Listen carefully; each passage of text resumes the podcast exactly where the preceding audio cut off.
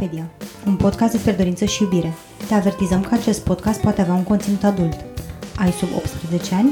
Îți recomandăm Sexul vs. Barza.ro, prima platformă de educație sexuală în format video din România. Suntem George Și Kitty. Și revenim după o pauză bine meritată, zic eu, cu o temă un pic meta, așa ca să vă derutăm total, respectiv un episod de podcast despre podcasturile erotice de la noi din uh, uh, țară, din podcastul de limbă română, cred că mai e unul și în Moldova, Republica Moldova, mai tot de sunt limbă și română, în dar nu e din România. Și îi îi avem invitați pe Răzvan și Dana, nu Răzvan și Dani, de la Pătratul Roșu, care sunt uh, uh, partenerii noștri de scenă de podcast și nu concurenții noștri. Uh, am o poveste simpatică cu voi. Uh, nu știu dacă ați sughițat la un moment dat, acum mulți ani, când ați lansat voi primul episod, pentru că noi, noi aveam uh, echipamentul, mă rog, povestea podcastului nostru. Noi v-am adus aici să vă povestim despre podcastul nostru, de fapt. Uh, povestea George. podcastului nostru uh, uh, este că noi l-aveam în minte de vreo 2 ani înainte să-l lansăm și l-am tot uh, amânat și l-am tot amânat Din vina absolută a lui George. pentru că mi se părea că noi nu putem să avem un podcast competitiv și profesionist dacă nu avem echipamente. Am Și cumpărat George a echipamentele, insistat să stea să cumpere toate echipamentele. am cumpărat echipamentele, am înregistrat vreo două episoade pilot pe care urma să le editez, să le montez și, Și a întârziat pentru că așa face George. yeah. și noi vreau să ne lansăm cu primul podcast de sex din România, asta era headline-ul nostru. Și mă duc eu într-o dimineață la muncă și deschid uh, aplicația de podcasturi și văd podcast, uh, Pătratul Roșu, primul podcast despre sex din România. Și Cred că a plâns un pic George. am plâns, am plâns în pumni, am plâns uh, la Kitty, după aia am plâns pentru că m-a jurat Kitty, pentru că din cauza noastră, din nu, cauza... am, nu am putut să ratez ocazia să-i spun, vezi, ți-am zis eu, când ți-am zis eu să lansăm, atunci trebuie să lansăm, nu când nu, nu mai amânăm, da? Data viitoare când avem proiecte, lansăm. Așa că aproape patru ani mai târziu, patru cred că sunt, Da. uh, iată-vă aici, bine ați venit la Eropedia. Bine v-am găsit și mulțumim de invitație. Și aș adăuga la asta că înțeleg grija pentru echipament și pentru toate astea. Noi am ales din rațiuni de costuri să nu avem și, într-adevăr, primul sezon se aude deosebit de prost. A, nu, dar așa nu se aude prost. Primul, primele, nu știu, 20 ceva de episoade s-au destul de prost pentru că au fost editate prost. Adică noi aveam un echipament atât de bun încât nu știam ce să facem cu rezultatul după aceea. Pentru că George trebuie să cumpere cel mai bun echipament ca să poată lansa proiectul. Și cum v-a venit vouă ideea? De ce ați ajuns voi să faceți Pătratul Roșu și de ce un podcast despre sex la noi în România? Păi, noi am avut, eu cu Răzvan am avut o discuție undeva pe la finalul lui 2018 în care noi ne gândeam, ok, hai să facem ceva separat de job. Ce ar putea fi acel ceva? Și am ajuns la ideea de podcast. Atunci nu era nebunia care a urmat. și mai ales că amândoi aveam așa o oarecare feblețe pentru radio, însă niciunul nu a apucat să, să facem ceva la radio. Am zis, hai că să facem treaba asta, să fie un podcast, dar uh, audio neapărat. Dar despre ce? Și am ajuns la ideea asta cu educația sexuală, pentru că, well, e o temă care încă nu e dezbătută destul în România și ne gândeam că putem duce discuția mai departe și în profunzime cât ne permitea nouă la momentul respectiv și cât ne permite în continuare, cu invitați care sunt specialiști, experți. Ne gândeam, ok, noi nu suntem specialiști, ar trebui să aducem așa ceva în, în uh, podcastul nostru. Și Dar asta- erați curioși totuși, pentru că Da. ați ales totuși un, uh, un podcast despre educație sexuală și nu un podcast despre grădinărit sau legumicultură, gen.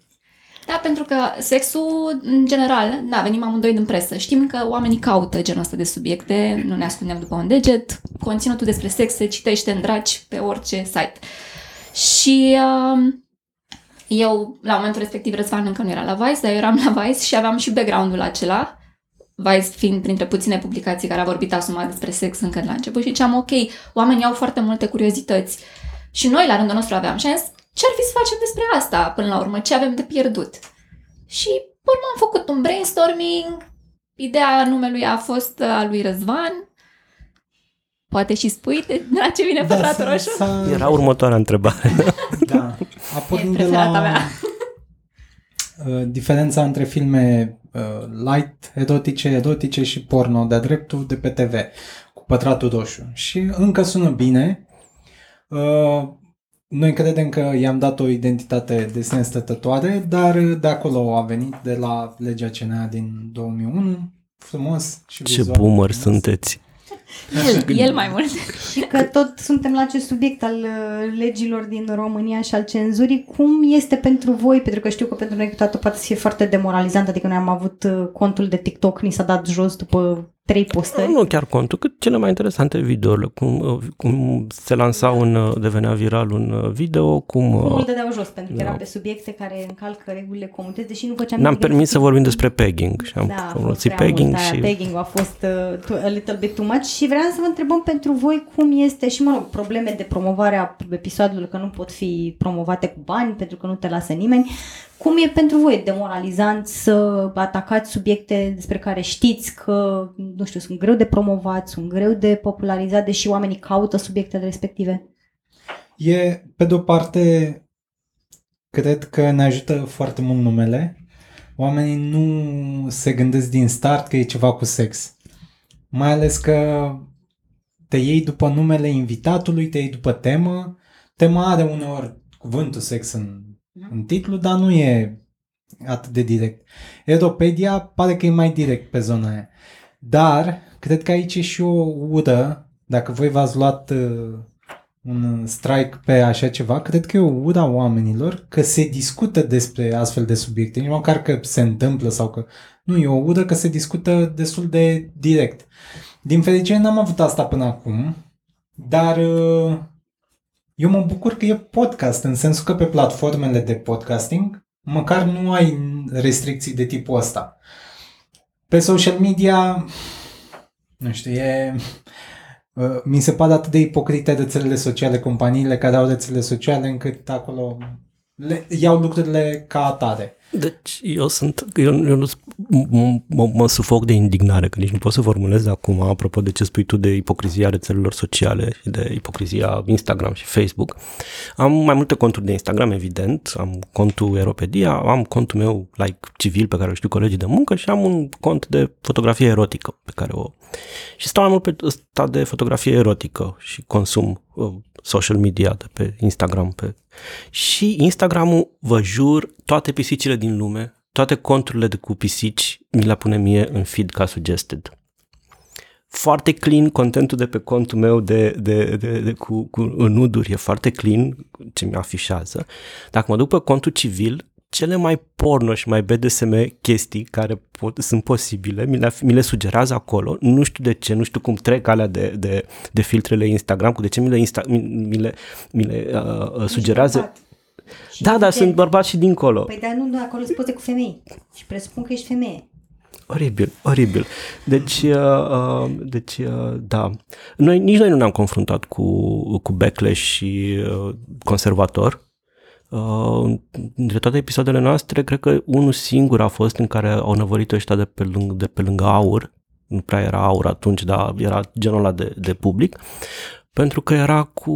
Invitatul era o persoană romă queer. Și nu deranja queerness-ul, cât faptul că era o persoană romă.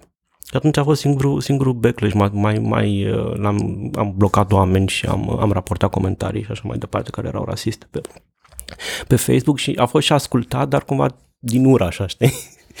Dar în rest, nu. Um, scuze.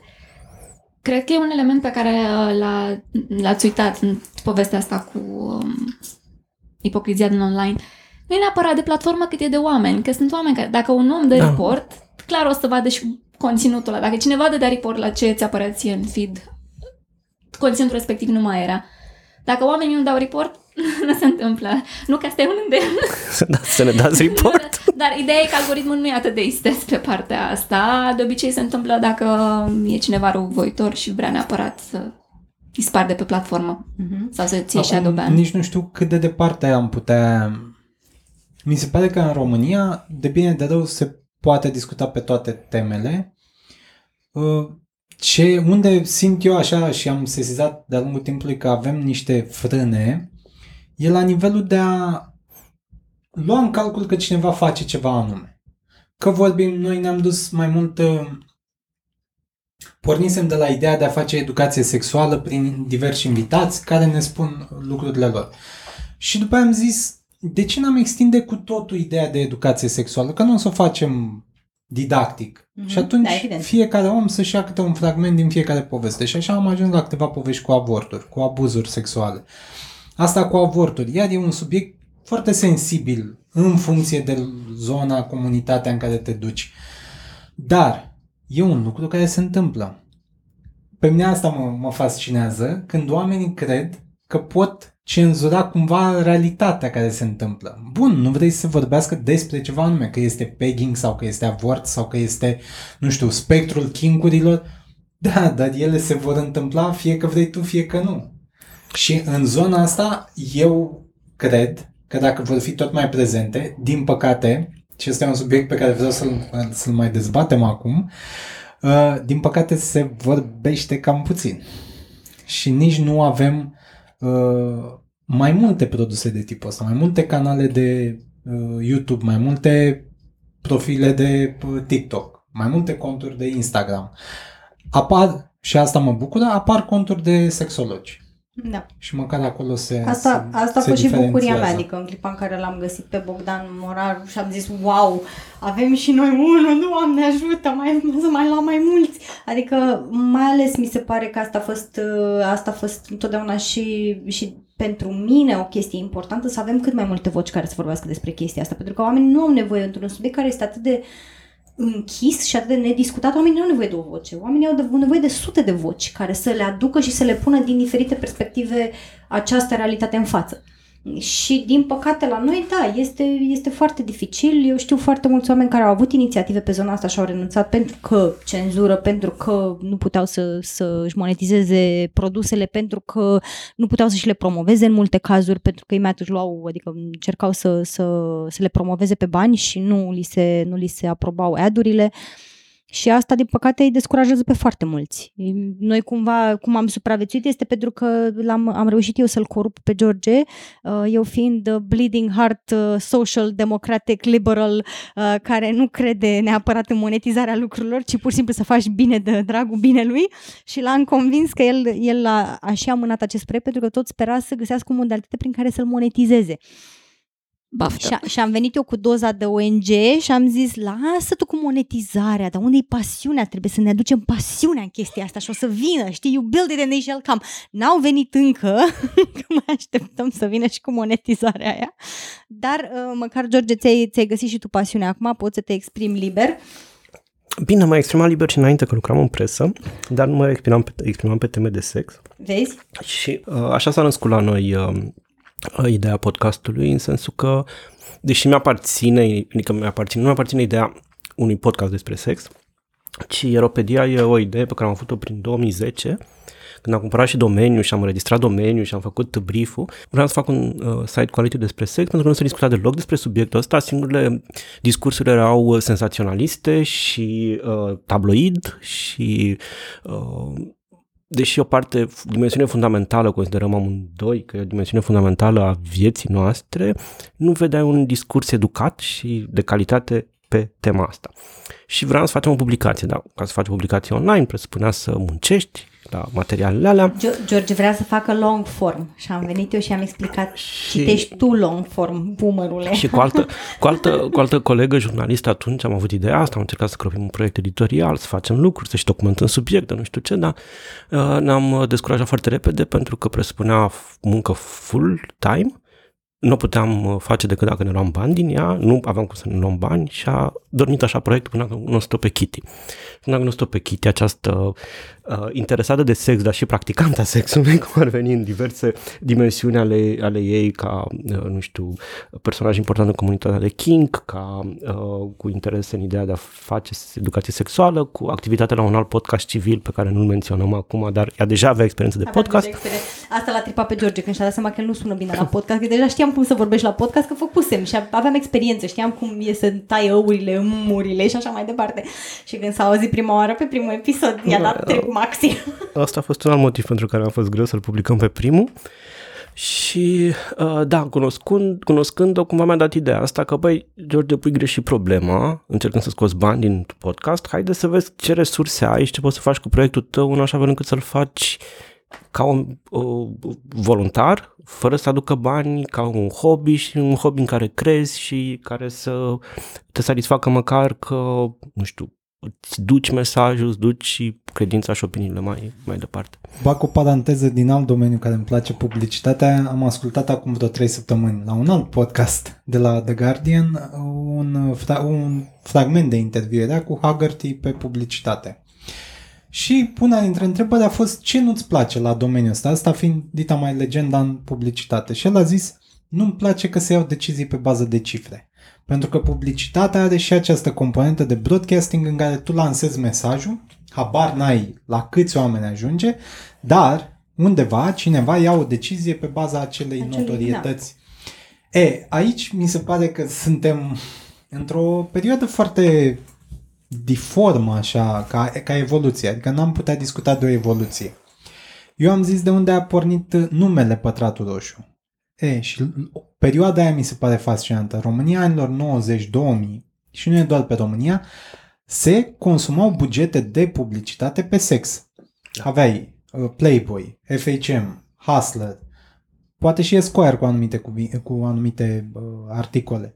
În orice caz, aveai reviste pe așa ceva. Nu știu dacă știi, dar TVR1, televiziunea națională a României, dădea filme erotice vinerea noaptea după ora 1. Adică televiziunea națională nu iar porn, hardcore porn, dădeai, nimereai pe televiziunile locale pe un programul de noapte dând din telecomandă. Adică și până înainte, înainte adaug... de CNA, înainte de CNA și de... Mai adauga acum, după anii 2000, când uh, Sportro, când televiziunea Sportro avea striptease uh, cu melanjul ăsta cu sportul. Erau fete într-o sală de handbal care se dezbrăcau. E, suntem în perioada în care se plătesc cifre. Ceea ce da, sexul are cifre, dar are și cifrele celelalte. Când brandul n-ar vrea să se vadă pe rețelele sociale că s-a asociat cu așa ceva. Eu cred și cred mai mult într-o speranță că treaba asta va trece în următorii 2-5 ani. Pentru că vor crește suficient produsele care abordează subiecte cu temă de sex în oricum ar bifa pe spectrul ăsta și atunci își vor da seama că hey, publicul nu e doar în aparență pudibond sau nu este atât de atras de uh, taburi, dar doar în șoaptă. Și poate. Dar care credeți că va fi impactul politicului? Pentru că totuși la, ce vedem la, și la nivel internațional, dar și la noi cu siguranță, este totuși o creștere a mentalității mai degrabă conservatoare de unde noi am avut recent un, un episod în care am discutat inclusiv despre chestia asta, că ok, avortul este legal în România, teoretic, practic este foarte greu accesibil. Tocmai pentru că există un push din partea zonei conservatoare, politic, care îl face, închide clinici, încurajează pe doctor să refuze pe, pe credințe religioase, etc., etc., etc. Și teama mea, cel puțin, este că în clipa în care există o, o mișcare către a deschide mintea oamenilor, a face subiectele tabu mai puțin tabu, există imediat și un pushback. Eu am un răspuns scurt aici. Uh, medicii și avortul. Eu am mai mare încredere în apetența medicilor pentru bani decât pentru credințe. Fair Și migrația asta că fac, că nu fac avort, de regulă îi bănuiesc de suprataxă. Na, ok, că nu sunt plătiți mai, mai degrabă decât Nu mă îndoiesc că, că vorbim de, și de o minoritate care Chiar cu adevărat are valorile alea. În fine. Sunt de acord cu tine până la un punct că banul poate să facă legea de la un da, sunt de acord cu tine. Din păcate, uh, pune și o barieră de intrare pentru foarte mulți oameni. Îndoială. Și nu mi se pare că asta e o soluție și eu aș rămâne în continuare îngrijorat, chiar dacă da, piața da, îi determină pe medici, nu, pe, pe, Doar, pe medici să facă uh, avort sursa îngrijorării se schimbă uh-huh. pentru că mai ușor modifici ceva care este alimentat de bani decât ceva care e alimentat de credință. Evident, evident, dar de exemplu chestia asta, nu am reușit să trecem educația sexuală în școli, adică există un pushback împotriva vaccinului anti-HPV, că le convinge pe tinere să facă sex, de parcă adolescenții nu fac sex, știi, doar că ai vaccinat tu acum o să-i convingi, adică Și cumva teama mea asta este că în clipa în care, ok, se discută din ce în ce mai mult, kink de exemplu, a devenit un subiect foarte larg discutat. Monogamia nu mai este norma neapărat. Subiecte de non-monogamie ajung și în mainstream media. Există și un pushback din partea zonei politice conservatoare în care încearcă să suprime din ce în ce, adică cu atât mai tare se înverșunează să pună capac, inclusiv unor proiecte care sunt axate pe educație, nu neapărat pe, nu știu, monetizarea sexualității sau un profit din chestia asta. Și cum asta e teama, teama mea, că ne trezim și noi ca Ungaria, ne-am trezit într-o dimineață și avem fascistul la putere, care încearcă și să apucă și taie și spindecă. Aici mai adaug eu tot un răspuns scurt, dar la fel fundamentat pe o evaluare atât cât mă pricepa poporului român și pe speranță. Ce vedem acum din sfera politică este o tragere cu ultimele puteri pe două grupuri electorale. Bătrânii, și când zic bătrâni, sunt cei 60-65 plus zona aia, deci sunt cei pe, pe care îi prinzi acum, nu știu dacă îi mai prins peste 4 ani. Mm-hmm. Și zona de tineri pe care ai vrea să-i prinzi cu valori de-astea religioase sau conservatoare, pentru că sunt niște tineri despre care societatea nu vorbește suficient. Sunt tinerii marginalizați. Nu neapărat că sunt defavorizați, săraci, needucați, dar sunt marginalizați prin părinți care i-au lăsat aici, părinți care ignoră, că pot fi marginalizați și în centrul Bucureștiului. Mm-hmm. E, tinerii ăștia nu au un set de valori format poți să le formezi ca un politic? Nu prea, pentru că tu te bazezi pe niște structuri destul de uh, clasice. Acum, fără îndoială, unii vor fi convinși. Mhm. Dar, și aici mă bazez pe analiza aia poporului român, de multe ori acestui popor, cel mai eficient i-a fost să-și urmărească interesul. Și acum poate ar trebui să ne punem întrebarea asta și vreau să o las și așa pentru oameni. De ce funcționează. De ce au tracțiune? Pentru că eu nu-i bănuiesc pe foarte mulți români de credințe puternice.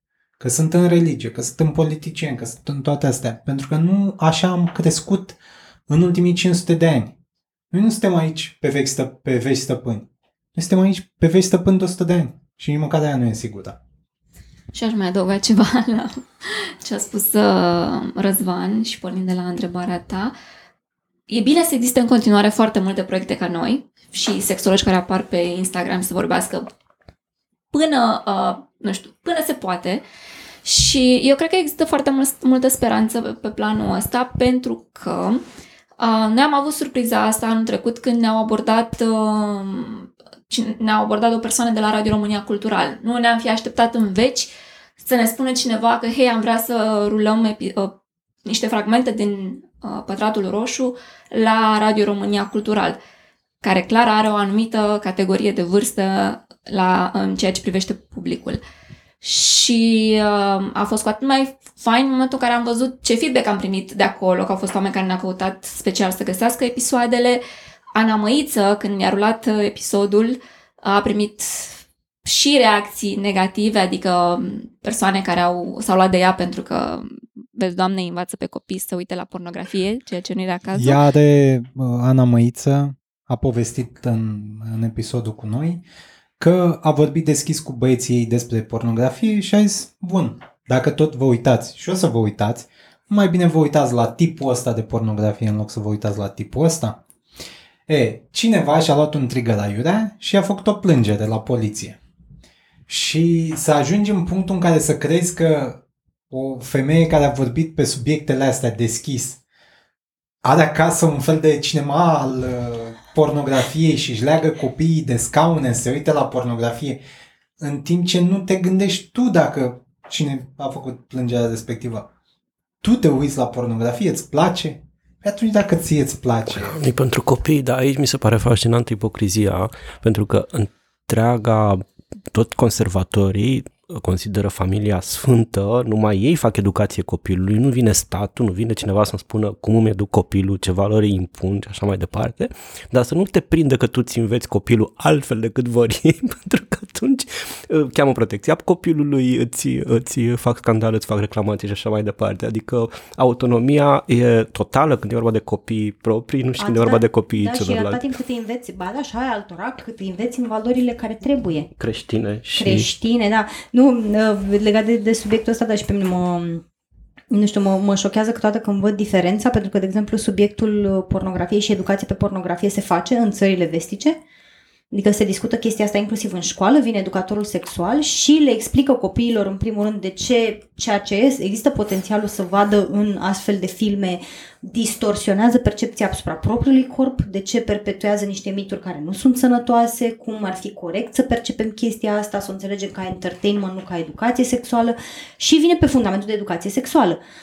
Eu realmente m-am gândit, pentru că la un dat chiar mă, mă bătea gândul să pornesc uh, și un proiect pentru adolescenți și mă gândeam, zic, frate, dacă mă apuc să scriu așa ceva ce am învățat eu în cărțile mele de sexologie și manualele mele, Arestează. da, dacă mă apuc să scriu chestia asta în română, pe România, mă trezesc direct cu poliția română la ușă, adică cu corupere de minori și te mai miri, mai miri ce.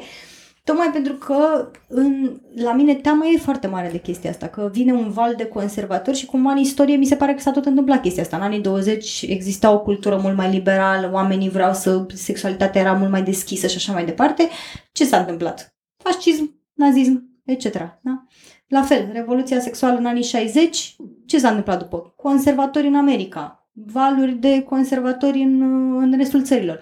Și acum am senzația asta că cumva se tot întâmplă. Adică, nu știu, când inclusiv faptul că Italia a ales uh, uh, una bucată, ea, ea da, zice nu că s-a nu schimbat. Ea... Adică Italia nu, nu e în zona în care lumea se aștepta să se ducă. Mm. Dar tot este pentru comunitățile queer, tot e foarte uh, grav Da, ce se e întâmplă scary. în măsura în care au interzis ca pe certificatul de naștere să fie trecute două persoane de sex feminin. Sunt familii de lesbiene care uh, au nasc copii și se trec ele pe certificatul de naștere și nu mai este nu le mai este permis să treacă două femei în momentul de față, Noi e ultima. acum discutăm de efecte. Mm. Cred că m, mai, mai uh, productiv poate să fie să ne uităm la cauze. Până la urmă, fiecare societate se schimbă în tot felul de moduri, oamenii mor, vin alții și tot așa. Curiozitatea mea majoră e de ce vedem treaba asta. Adică a fost prea mult curentul uh, progresist, curentul uh, acceptării celorlalți. A venit în Italia pe fondul adopției de imigranți. A venit în uh, Ungaria pe fondul pierderii cu mai puțin de 100 de ani în urmă a unei influențe în regiune. Că Ungaria este acum un, nu știu, dacă aduni toată populația, este un oraș mai mare. În fine, am exagerat, dar și-a pierdut o influență și atunci ce, ce îți rămâne? Îți rămâne să te bați pe sărăcia ta. De fapt asta e, teama că îți fură altcineva sărăcia. În cazul României, sigur vom mai vedea lucrurile astea. Dar cred că Dar nu mai bine canalizăm noi frustrarea într-o zonă pozitivă, spre plăcere, spre bucurii, spre... da, Că cumva noi, noi totdeauna ne-am gândit cum echilibrăm podcastul să nu fie doar educație despre, nu știu, ce să nu faci, cum să fie cu consimțământul și cum e cu uh, re- restricțiile, uh, la, uh, acces, restricționarea accesului la avort în România, să facem și despre cum îți cauți plăcerea, cum te bucuri, cum, cum îți cultivi, nu știu, sexualitatea și individualitatea și personalitatea ta ca, ca uh, ființă sexuală. Da, pentru că de multe ori mi se pare asta cel puțin e un, un principiu de bază pe care, care e foarte important pentru mine. Mi se pare că și atunci când abordăm educația sexuală, fie că e pentru adolescenți sau pentru adulți, singura chestie pe care se pune adesea accentul este nu. Dă-le curigla peste interdicție. degete, nu STI-uri, nu sarcini nedorite, nu încălca consimțământul, nu nu știu ce. Dar ăsta nu e motivul pentru care noi facem sex și suntem interesați de sex. Știi? Adică e ca și cum le, le predau oamenilor despre cum să gătească și, că știți voi, vă, vă, deja v-ați oprins cu analogiile mele cu mâncarea, uh, le, le predai oamenilor despre cum să gătească și le spui numai ce să nu pună în mâncare, știi? Dar nu le spui ce ar trebui să pună ca să fie bună, știi? Și uh, că tot am ajuns la, la acest subiect, voi, cu, cum încercați voi să abordați tema Da, și sexualității? cum vă alegeți subiectele. cum și- vă alegeți subiectele? Aici voiam să ajung. Uh, ne ajută ascultătorii. Că noi asta facem în general când începem un sezon nou. Îi întrebăm pe Instagram, în principiu, la stories, ce vor să afle nou, ca- ce teme interesează și în funcție de asta noi ne gândim apoi, facem brainstorming și ne gândim cum am putea să abordăm subiectul respectiv, pe cine am putea să chemăm. Și de altfel, tot așa, când avem invitații, întrebăm pe ascultătorii noștri strict pe tema respectivă ce vor să afle. Și așa ne asigurăm că toată lumea e fericită. Și diferă foarte mult subiectele, că am avut și neurologi, urologi și am avut fel de fel de invitați la care, adică noi, de exemplu, nu ne-am fi gândit în, să chemăm pe cineva, un psihiatru, să vorbim despre bipolaritate și borderline. Dar cineva a vrut să abordăm și tema asta sau despre traumă. Mhm. La fel, nu, te-ai, ai, nu, ai, nu știu, la prima mână așa, poate nu ai fi asociat-o cu ideea de sexualitate, dar ce să vezi, este peste tot în viața noastră, sunt multe forme. Există și pentru voi subiecte tabu, subiecte care nu v-ați, ati- nu v-ați atinge? Hmm. Că am intrat și în parafilii, deci Mhm. nu e, să zici că... Nu neapărat tabu. Ce a fost, ce este în continuare dificil, e că să găsim voci. Și voci Pentru că noi avem subiecte de care nu ne-am atinge, de care ne e frică să ne atingem. Până, până le menționați, în funcție de subiect, așa cum am mers în ultimii ani, e greu să găsești oameni care să vorbească natural. Să nu simtă că este că tot ce zic poate fi întors împotriva lor sau că ar putea greși. Eu asta aș vrea să rețină toți cei care se specializează într-un domeniu. Nu ai dreptate în toate punctele acelui domeniu. Tu știi o parte din domeniul ăla, că tu dacă ai ști tot domeniul, toți ceilalți sunt inutili Mhm. dintr-o dată și nu va fi niciodată cazul de așa ceva. Dar ce subiecte aveți voi? Păi, care de nu exemplu, v-ați apropo de atinge? parafilii, nu cred că am putea să discutăm, să avem un episod despre, uh, nu știu, Zofilie. Um, nu, despre zoofilie, cred că Cred că ați vorbit. Cred că am putea vorbi, Da, pentru că suntem amândoi pe aceeași lungime de undă și cred că perspectiva noastră coincide cu cea majoritară cumva, pentru că de timp cât implice o ființă care este lipsă de consimțământ, Consimțământ e, nu... ce faci cu nu zoofilul, cum abordezi zoofilul, asta e altă discuție și la fel este ce faci cu pedofilul, cum abordezi pedofilul și cum abordezi... Și aici Această- nu să vorbim despre acest subiect. Da, nu o să vorbim despre pedofilie niciodată și nu o să vorbim Ne-am despre... Nu o să vorbim despre, nu o să vorbim despre uh, cancel culture. Uh, ne e frică să intrăm într-o zonă în care, uh, dacă să spunem, opiniile noastre pot să fie să aibă anumite nuanțe de pe pozițiile de bărbat cis-hetero, uh, femeie privilegiată albă aici, uh, nu cred că putem să navigăm. Cred că suntem subiecte în care ne cumva ne simțim și nu doar impostori și fără suficiente uh, Informații relevante. nu, nu doar Ceva informații background relevante, și pe o poziție, de, de pe o poziție în care nu, nu cred că avem, nu e cazul să vorbim. Hmm, uite, tocmai asta e chestia, că noi ne-am asumat în fiecare episod că noi nu suntem specialiști și nu ne pricepem la tot și inclusiv um, invitații noștri au fost de multe ori sinceri și au spus treaba asta, adică nu sunt sigură dacă e așa sau nu sunt sigur sau um, nu intrau în anumite, ca, în tot așa, subiecte care, nu știu, mi se păreau puțin ciudate sau că nu le puteau controla. Și e o treabă pe care ne-am menționat-o chiar în mai multe episoade, că nu um, ne asumăm că odată ce deschidem un subiect, intrăm în profuzime și l acoperim complet din contră. Suntem conștienți Evident. că fiecare discuție doar atingem acolo o părticică, o bucățică destul um, de mică, mică, mică din puzzle. Și Dar asta e eu partea sunt- mișto, că vine mai multe subiecte. Eu sunt un pic curios pe asta cu cancel culture. Am spus că nu intrăm în discuția asta. Intrați. Și a- mai avem întrebări. și... Atunci, ce, ce, cum se continuă lista? Păi nu, cred că, Subiectelor cam, care cred că nu- astea le am în minte eu cel puțin. Sunt convinsă că mai sunt. Nu, uh, și am navigat, adică mărturisesc că am navigat foarte um, crispați uh, când am făcut la un moment dat o serie de um, uh, episoade despre intersecționalitate, că nu cred că eram cele mai bune voci și nici măcar cei mai buni facilitatori pe temele astea, să spunem. Și da, cumva a fost o lecție pentru noi, o lecție bună, zic eu, în sensul nu că ne-am învățat minte, ci pur și simplu am învățat ceva din chestia aia. Și da, cred că nu, nu putem. Dar apropo de competențe și de specialiști, uh, noi ne-am transformat, noi suntem un fel de struțocămilă aici, în măsura în care noi, dacă vrem să vorbim și despre plăcere, și de multe ori, nu, așa cum și voi ați constatat, nu găsiți oameni foarte straightforward și foarte așa veniți să vorbească despre plăcere. Uh, De multe ori folosesc experiența și knowledge-ul Kitty pe Și vari acum teme. certificarea te Și acum și rog. certificarea ei, Mulțumesc, da. pentru că s-a certificat drept uh, sex coach. Felicitări, Și Kitty. sexolog, mulțumesc. Și sexolog. Și și vorbim și din experiența ei și din experiența ei de uh, facilitator în comunitățile de King și de experiența ei de model de bondage și din experiența ei de model de uh, uh, fotografie uh, King în, uh, și din experiența ei din scena BDSM, experiența ei poli și așa mai și am mulți ca să zic așa la Kitty.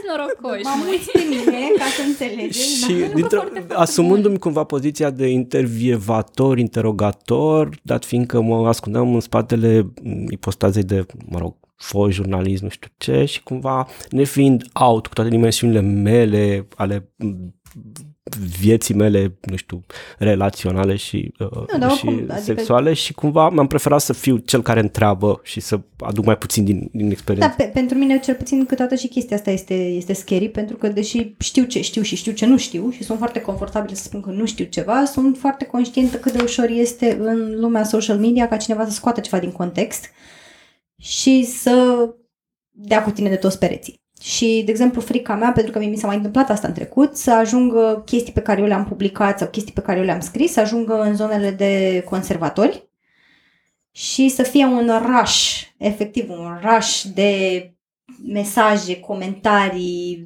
like public humiliation și chestii de genul ăsta, care poate să fie foarte scary, adică sunt destul de, de dificil de gestionat emoțional. Și sunt chiar curioasă din punctul ăsta de vedere cum gestionează alții din spațiul ăsta, dacă vreodată aveți o temere de genul ăsta sau pur și simplu nu v-a spus problema sau aveți un backup plan, what if it happens? Eu pun problema un pic altfel în cazul tău. Dacă se întâmplă așa ceva, da? Se reîntâmplă. Dar grav, grav. Mhm. Și n-ai fi pe internet 48 de ore. 72 de ore. Ai ști că s-a întâmplat de fapt? Nu, evident. Nu. Te-ar afecta? Adică evaluarea mi se pare că ar trebui făcută altfel. În ceea ce faci tu, un astfel de backlash te-ar afecta? Probabil că da, parțial, dar cel mai probabil nu. E, poate să fie destul de scary, mai ales că eu fiind cu Da, fără fața, îndoială. eu nu pot să, adică mie mi se întâmplă să mă recunosc oameni pe stradă. Ca, pentru că sunt o persoană destul de unică în ceea În- ce fac și în cum mă prezint și faptul că sunt foarte out. Și atunci chestia asta poate să devină foarte scary, pentru că oamenii mai și trec din online.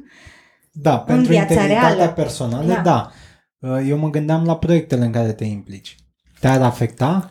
Că A, a, nu, din punctul ăsta de vedere nu, adică nu... Ce mi-am dat eu seama ascultând-vă pe voi, uh, nu neapărat acum, zic uh, de-a lungul timpului ascultând Eropedia, a fost faptul că la voi s-a simțit mereu foarte intim. Și mai ales că aveați printre invitați cunoștințe, Mhm. mm-hmm. prieteni. Mereu se simțea așa ca și cum chiar chemați la voi în sufragerie și stăteați la un cico și hei, hai să facem și acest episod. Pe când la noi, mi se, noi nu am intrat, um, nu e cumva despre noi. Noi suntem cumva vocea ascultătorilor noștri și mai adăugăm și curiozitățile noastre. Că de-aia, de exemplu, dacă cine ne ascultă acum poate știe această replică, nu știu, mi se pare faimoasă a lui Răzvan, am și eu acum o curiozitate. Asta e una dintre curiozitățile mele. Deja se știe că acolo e partea lui Răzvan. Dar în principiu noi cam asta urmărim, să bifăm răspunsurile ascultătorilor și, desigur, noi să venim cu partea de follow-up. Hmm. Da, și îmi dau seama că din punctul ăsta de vedere ce povesteai mai devreme cu faptul că e- ești cunoscută, adică nu se întâmplă cu Aeropedia. De exemplu, poate nu există Aeropedia. Există șansă să se întâmple poate Cu cu, altceva, alt, pro- da, da, cu alt da, proiect. da, da, e, Uh, și noi când ne-am băgat în proiect ne-am asumat că, hei, e sex. Numele nostru în Google va fi asociat cu acest proiect despre Bine, sex. la Aici Kitty, avea la George. Kitty era, o, era o chestie, o activitate serioasă asta cu podcast. Era fundul gol pe internet înainte și cu față. Adică Dar deja... Aici are George o întrebare foarte bună pentru voi, legată de cum au... Uh, e- el a pus aici, îți dau credit, George, dar nu, nu fur creditul... Uh, Te rog, nu uh, pot să... creditul uh, celui care a pus întrebarea. Uh, cum v-a impactat, dacă v-a impactat personal, faptul că faceți acest podcast despre sexualitate? Nu știu ce părere au avut uh, cunoscuții, colegii, familia, a zis cineva ceva, au zis de bine, au zis de rău. Au zis de bine, adică toată lumea e fericită. Tata îmi dă share m, episoadelor pe Facebook, ceea ce sper că le și ascultă, nu doar dă share. și uh, da, nu, părerile de, au fost de bine în cazul meu. Nu știu, la tine a fost ceva diferit, Răzvan? Nu, n-a fost niciuna de rău. Este amuzant. Odată la două, trei luni mai vine cineva așa și aduce aminte că există acest podcast. Și zice, știi ce ar trebui să pui tu în podcastul ăla acolo? Știți ce ar trebui să aveți acolo? Știți pe cine ar trebui să invitați? Și de fiecare dată, evident că bănuim pe cine, că sunt tot felul de oameni cu care încă n-am vorbit. Mm-hmm. Dar este și amuzant așa, pentru că oamenii nu le recomandă de fapt un om sau un subiect. Ei spun ce nu știu, dar o spun cu alte cuvinte. Mi-ar plăcea să aflu pe tema aia, dar uite mai bine îți recomand acest uh, om. Dar n-ai vrea tu să vorbești pentru binele tău, nu pentru al meu. Da, da, da, să afle și lumea ceva în plus. Reacția care mă fascinează la oameni când, fie când află de ăsta, fie când își aduc aminte că el există și că eu fac parte din proiect, mă întreabă, păi și cum faci bani?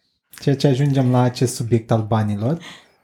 După aia zic, deocamdată nu facem, poate la un moment dat se va întâmpla, nu excludem nimic, cum totodată nu prea includem nimic pe subiectul ăsta, încă îl plătim noi. Uh, și ajungem în acest punct în care, păi da, da, v-ați gândit să vă duceți cumva în zona aia? Că am văzut că acolo sunt. Uh, ONG-ul ăla a luat bani acolo. Uh, magazinul ăla dă bani pe zona aia. Sigur, dar dacă tu deja le-ai văzut că s-au întâmplat, înseamnă că nu se mai întâmplă. Sigur, am putea face, așa, exagerând un pic, un fel de uh, happening cultural și să luăm niște AFCN. Nu excludem. Cine știe.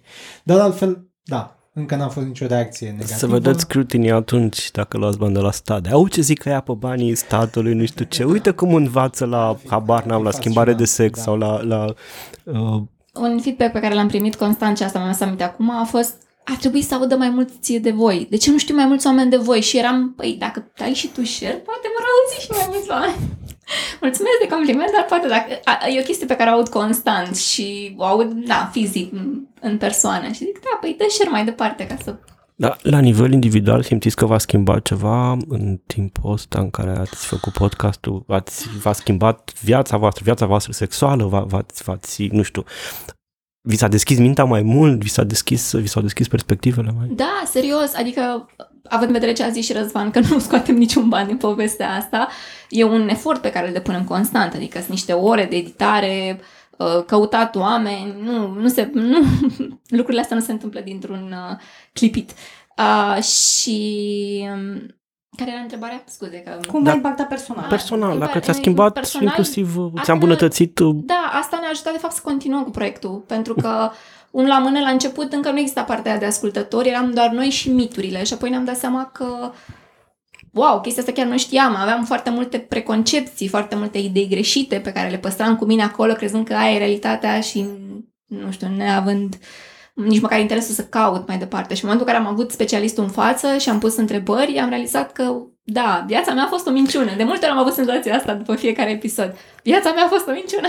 Uh, Eu mărturisesc că am admirat asta la voi și sper să nu sune așa condescendent că nu e, pentru că ne-am dat seama că noi de multe ori nu mai vedem pădurea din cauza copacilor sau și uh, uneori am fost fascinat de fascinat, a fost, am apreciat prospețimea voastră și curiozitatea genuină acolo și ne-am dat seama că noi ne pozi- sfârșim prin a ne poziționa altfel spre niște oameni care n-au curiozități genuini, ci oameni cumva care au mai mult habar de domeniu, pentru că noi venim cu propria noastră viziune asupra lucrurilor în care noi credem că știm câte ceva și nu știu ce, nu mai punem întrebările ascultătorilor respectiv de care zici tu. Și e tot timpul, cel puțin pentru mine, e un, un efort continuu să încerc să mă pun în pielea uh, și așa o mică disociere între ce cred eu că știu și ce, ce sunt și uh, încerc să mă pun în, în pielea omului care uh, a avut mai puțin contact cu informația din zona asta și care ar fi curiozitatea lui și uh, nu știu dacă facem, uh, am făcut episodul despre spanking și a râs, a, a râs lumea de mine, bă, dar tu întrebai ca și cum n-ai ști nimic de acolo și nu știu ce, știi? Foarte bine, foarte bine. Și, dar de ce? Dar de ce n-ai vorbit tu despre spanking? Păi nu, că asta era ideea, să vorbească Kitty despre spanking și așa mai departe. Păi da, da. Da, da, lasă... E și asta un roleplay, că tu intri Da, în da. roleplay. Și după aia face, da, putem să facem un episod meta despre roleplay-ul pe care îl facem noi în podcast, știi? Înțelegi? Ce faceți când, uh, nu știu, aveți uh, invitați care uh, simțiți că nu exprimă lucruri, sau nu știu, poate exprimă ceva toxic, poate exprimă ceva problematic, ceva vi s-a întâmplat, cum, cum abordați? Cum ab- uh, noi, noi ni s-a întâmplat de vreo două ori și ne-am cringit acolo, știi? Da, era un și, cringe maxim și în noi sufletul eram, nostru. eram ha, păi să ne zică nouă cineva ceva și să vezi ce o să fie și la fața locului eram... Ni s-a întâmplat. Ni s-a întâmplat, însă uh, ne-am asumat că, până la urmă... E vocea lui. Da. Și uneori, de exemplu, cel puțin în cazul meu, eu nu mi-am dat seama poate pe moment, dar mi-am prins momentul în care editam și eram ok, asta s-ar putea să o scot de aici. Dacă era ceva prea așa și nu mi-am dat seama pe moment. Dar în rest, nu, ce s-a mai întâmplat poate dacă invitatul făcea o paranteză foarte, foarte mare și formă ne gândeam și noi să aducem subiectul la da, loc. să-l aducem cumva de unde a plecat. Dar în principiu nu. Adică Că noi avem chestia asta, bă, nu-l invităm pe ăla, că o să, o să dea mălării, o să zică nu știu ce și așa mai departe. Nu, nu... Noi am avut și surprize pentru că noi nu știam uh-huh. pe oameni respectiv, adică în momentul în care cauți specialiști, pe partea asta de documentare poți doar, nu știu, să vezi ce a mai, pe unde a mai fost, ce a mai spus, dar uh-huh. unde a fost, n-a discutat despre tema pe care, o, pe care vrei să o deschizi tu în, în episod și um, la noi cum totul decurge așa ca o discuție lejeră, informală, te trezești că trântește ceva așa, poate ca o glumiță și care poate e pe lângă ceea ce voiai tu de fapt, dar na, ne-am adaptat.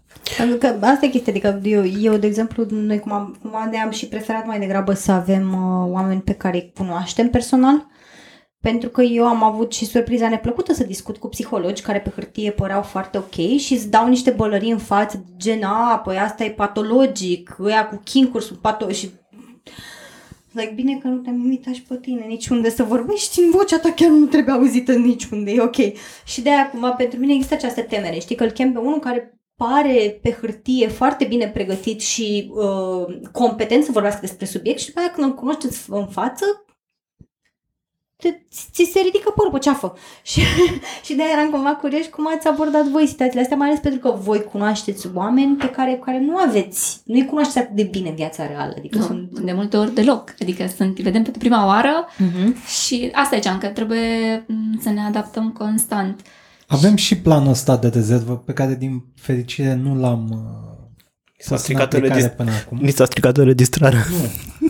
Vedem oamenii invitați la podcasturi, habar n-au cât ar trebui să țină. Și de fapt nu există cât ar trebui să țină. E cât iese. E cât iese. Uh-huh. Și atunci putem oricând opri după primele 10 minute. Aia a fost tot ce aveam nevoie, că ăsta va fi integrat într-un episod mai mare, uh-huh. o chestie de asta. Ăsta e planul de rezervă la care putem apela oricând, uh-huh. dar pe zona de lucruri mai este un mic plan de rezervă care de fapt e o plasă de siguranță. Trebuie să se ducă destul de departe cu o părere sau cu... Acum că greșesc profesional, nu știu, poate unul dintre oamenii pe care i-am avut invitați au și greșit în ce au mm-hmm. spus. Neputând să evaluăm noi că nu era ceva atât de flagrant, sigur, e posibil să fi întâmplat. Dar dacă este o părere uh, de, alimentată de ură direct, mm-hmm cumva nu are sens să mergem pe subiectul ăla sau nu are sens cu totul sau episodul ăla. Da. Și... Acum dacă sunt păreri de-astea care par mai în contra trendului, e important să le auzim și pe alea. Depinde cât de grave sunt sau cât de uh, absurde sunt sau cât de violente sunt. Din fericire n-am avut pe zona asta de ură mm, viscerală. Mm-hmm. Da, nu, pentru că adică eu am avut conversații personale cu oameni care, again, erau terapeuți și m-am oripilat, mă uitam la ei și am tu cu cine te terapizezi? Sper că nu, nu practici, în care ei nu aflaseră că, de exemplu, homosexualitatea nu mai este considerată în niciun mod patologică. Mm. Și o ținea una și bună. Și nici parafilină nu sunt patologice. Doamne ferească Sfântul, dacă mă apare ăsta unul de ăsta pe un podcast, mă, mă arunc eu pe geam. o iau la goană. Uite o chestie la asta cu terapeuții, din fericire, pe partea asta, măcar eu am mers pe recomandări. Ah, am înțeles, da. și da. cumva a fost mai safe. Însă chiar și așa, um, revin cumva la o idee pe care am menționat-o mai devreme, știm că nu atingem subiectul în profunzime mm. și în cazul în care un, nu știu, un terapeut sau alt invitat lovește ceva, trădește o chestie care poate e greșită și nu ne-am prins noi și se prinde cineva, ne zice un mesaj sau în comentarii, noi putem relua tema respectivă, nu neapărat fix așa cum am abordat-o prima oară, Dar cu altcineva. altcineva ca, și să punem întrebarea aia cât să auzim altă perspectivă Un- sau ah. aia corectă.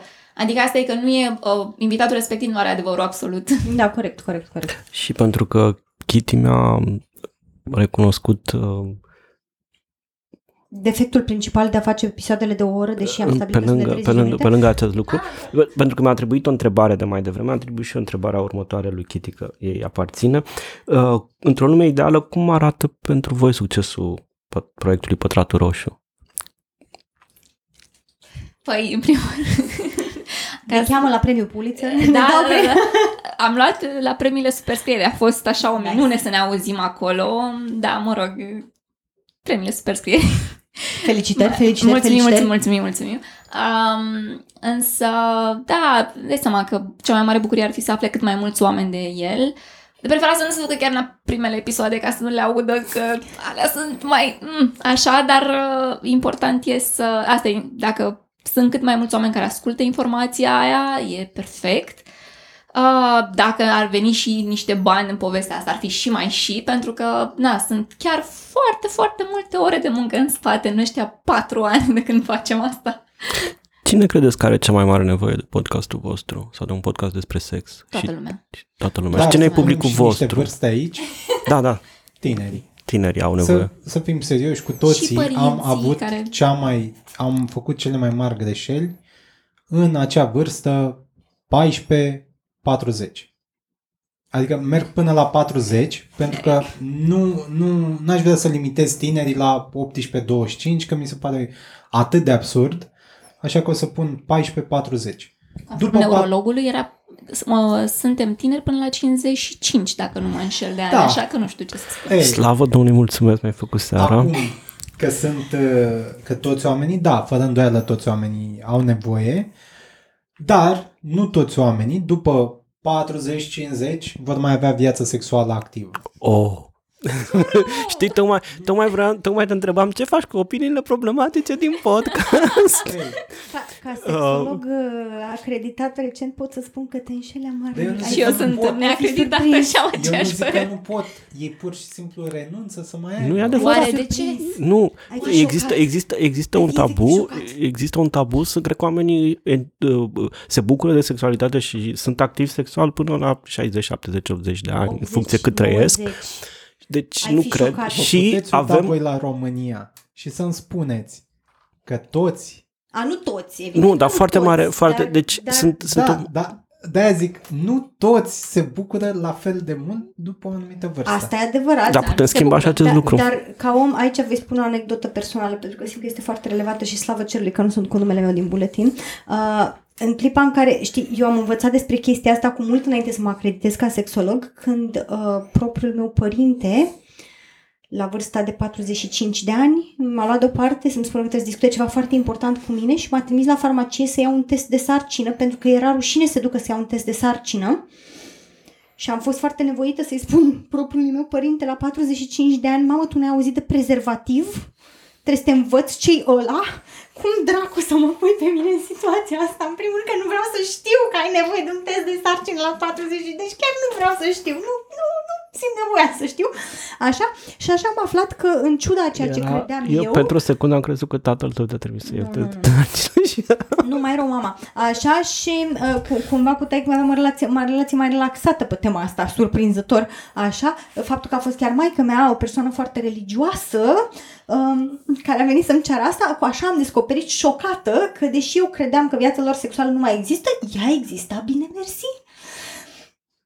Nu necesitam să fiu informată despre acest aspect, dar that is life. Și de aia așa am descoperit că nu, chiar și acele persoane din România despre care ai crede, adică te uiți la ei, foarte religioși, foarte conservatori, da, copiii să nu facă sex, să n-au de educație sexuală, nu discutăm despre pornografie, cum să punem așa ceva la televizor, cum să ai, nu știu, țâțe pe Instagram și așa mai departe. Ce fac ei în spatele ușilor închise? Nici n-ați zice!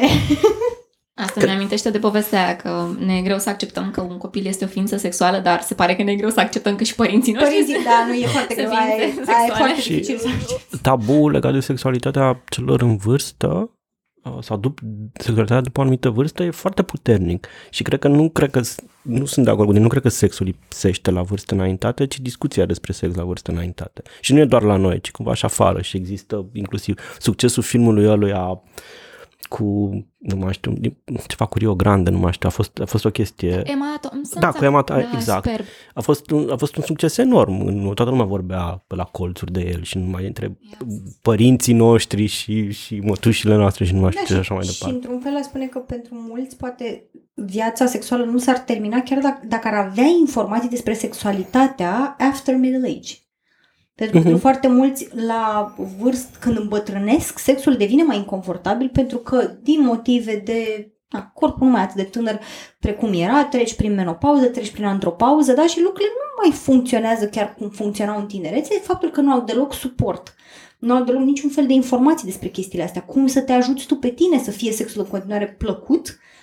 Da, Și- renunță. Unii și- dintre ei renunță că efectiv nu au aceste informații. Și în medicina, în medicina de la noi, funcția sexuală e totdeauna văzută ca ultima sau plăcerea rezultată din funcția sexuală e văzută ca ultima. Uh, Funcția reproductivă e prioritizată de cele mai multe ori, Da, totdeauna. Mhm. dar uh, plăcerea nu și nu, e, nu te duci la medic și să-ți spună ok, iei tratamentul ăsta pentru prostată, dar o să ai efectele astea sau nu știu ce, adică nu, nu Nu se discută. nu se, nu se abordează. discută. Și uh, noi, noi ne poziționăm, am sfârșit prin a ne poziționa un pic mai sus ca vârstă, adică publicul nostru în principal e în jurul vârstei de 30, deși și noi ca și voi credem că există nevoie pe toate palierele de vârstă. Bine, voi puteți să vă poziționați unde vreți. Nu e ca și cum publicului o să-i pese dacă are 16 ani. A, nu A, ascult pe ăștia. Da, e, Nu, nu, e, e, tocmai- Noi avem warning, da, și ascultătorii noștri. Le avem warning, de vreme. da, A- da. avem- Funcționează avem- de fiecare dată. Știu, știu, da, warning. de aia și spunem, pentru că știm că funcționează A, foarte bine. nu, eu mă uit pe cifrele, pe cifrele pe care mi le dă Spotify, de exemplu, pe profilul ascultătorilor și îmi spun vârstele și Și segmente. care e demografică? Păi majoritatea sunt uh, 30-34, uh, după aceea segmentul imediat e 26 spre 30, în zona acolo e vârful, dar am până la 60. Și am avut, am avut uh, chestionarul acela pentru Trisăm, am avut un chestionar, un episod despre Trisăm cu foarte multe, cu, și am avut un chestionar unde am avut vreo 300 și ceva de răspunsuri, 380 de răspunsuri și așa mai departe. Și între cei care mi-au răspuns despre Trisăm erau două persoane de peste 60 de ani. Ce bucurie! Da, și tot la fel era segmentul, uh, uh, replica cumva uh, demograficul ascultătorilor noștri ca, ca raport mai multe femei decât bărbați și cumva mai mult uh, în zona asta de 30 și, și în încheiere, care e episodul vostru preferat de la voi? Există un Doamne, episod care ți-a episod plăcut? preferat. Oh. Cea, dacă, Doamne. ați, dacă există un, scri, un, citi- un cititor, doamne, un ascultător Eropedia care nu știe de Pătratul Roșu, ce ați recomanda să asculte? Eu aleg direct uh, unul care nu are legătură cu sexul, cel puțin în aparență. Este, cred, cel mai lung episod pe care l-am avut vreodată. Cât a avut ca să-i dau un cuchit, luchit în cap? O oră cu și el? un sfert. Ah, În versiunea finală. lejer, e un mediu la noi. un mediu. Și este episodul cu Diana Vasile, o discuție de peste o oră despre traume.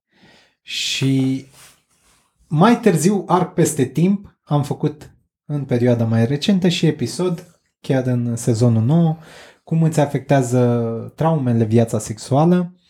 Eu aș vrea ca oamenii să înceapă de la episodul ăla, pentru că afli atât de multe despre viață în general, despre cum te afectează tot felul de momente care te-au pus la pământ și ți-a părut foarte greu să te ridici de acolo. Mhm. Doamne, e super, super greu să aleg. Da, acum depinde dacă te interesează partea asta. Um, îmi vine în cap um, cele cu, despre infidelitate. Avem două. Avem...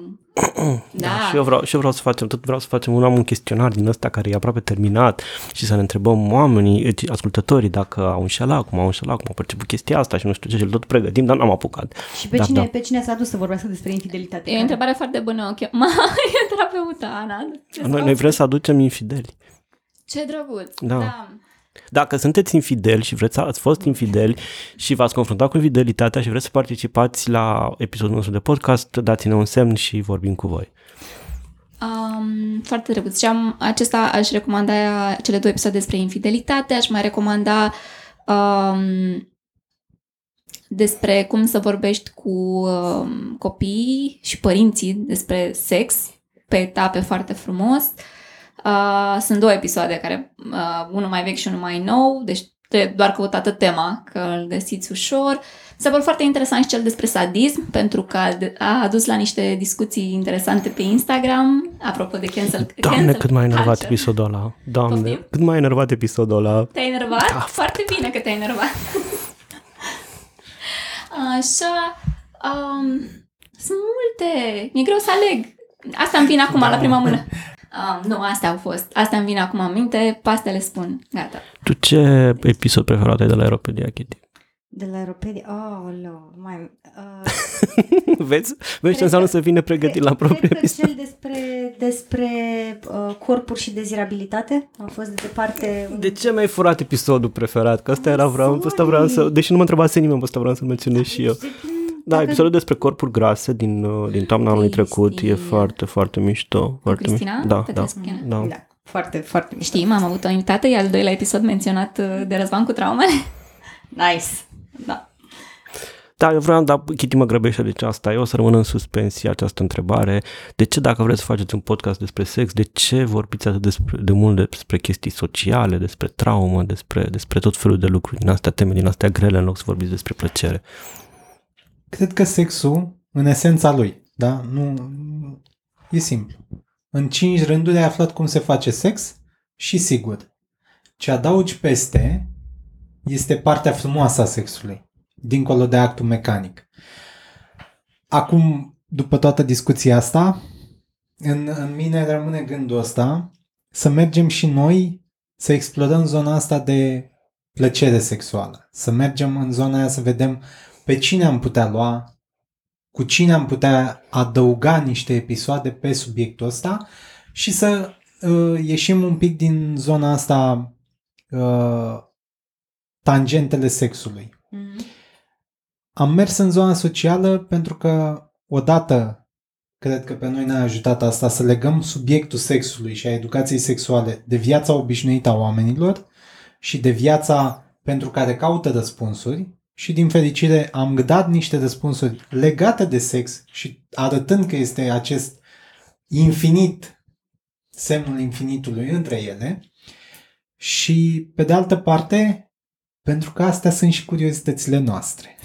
Și de fiecare dată curiozitățile noastre au fost catalizatorul care a adăugat încă un sezon, încă un episod, încă un invitat. Am și o curiozitate. Bun, cu astea fiind zise, vă mulțumim tare, tare mult că ați acceptat invitația noastră. Ne-am bucurat foarte mult să, să aflăm de la oameni din domeniu care ne înțeleg suferința și să putem să discutăm cu voi. Uh, sperăm ca oamenii să devină curioși de ambele podcasturi, să vină, să vină către ele și să, să afle informații din mai multe perspective, pentru că eu cred că asta e cea mai valoroasă chestie pe care o pot face, să audă cât mai multe perspective și apoi să încearcă să-și tragă, să, să, încearcă să, să încerce să-și tragă propriile concluzii. Și da, vă mulțumim tare, tare mult! Mulțumim și noi de invitație și să facem și reversul. Cu siguranță! Vă mulțumim! Sim și noi. Ați fost alături de noi, George și Kitty, la Peropedia.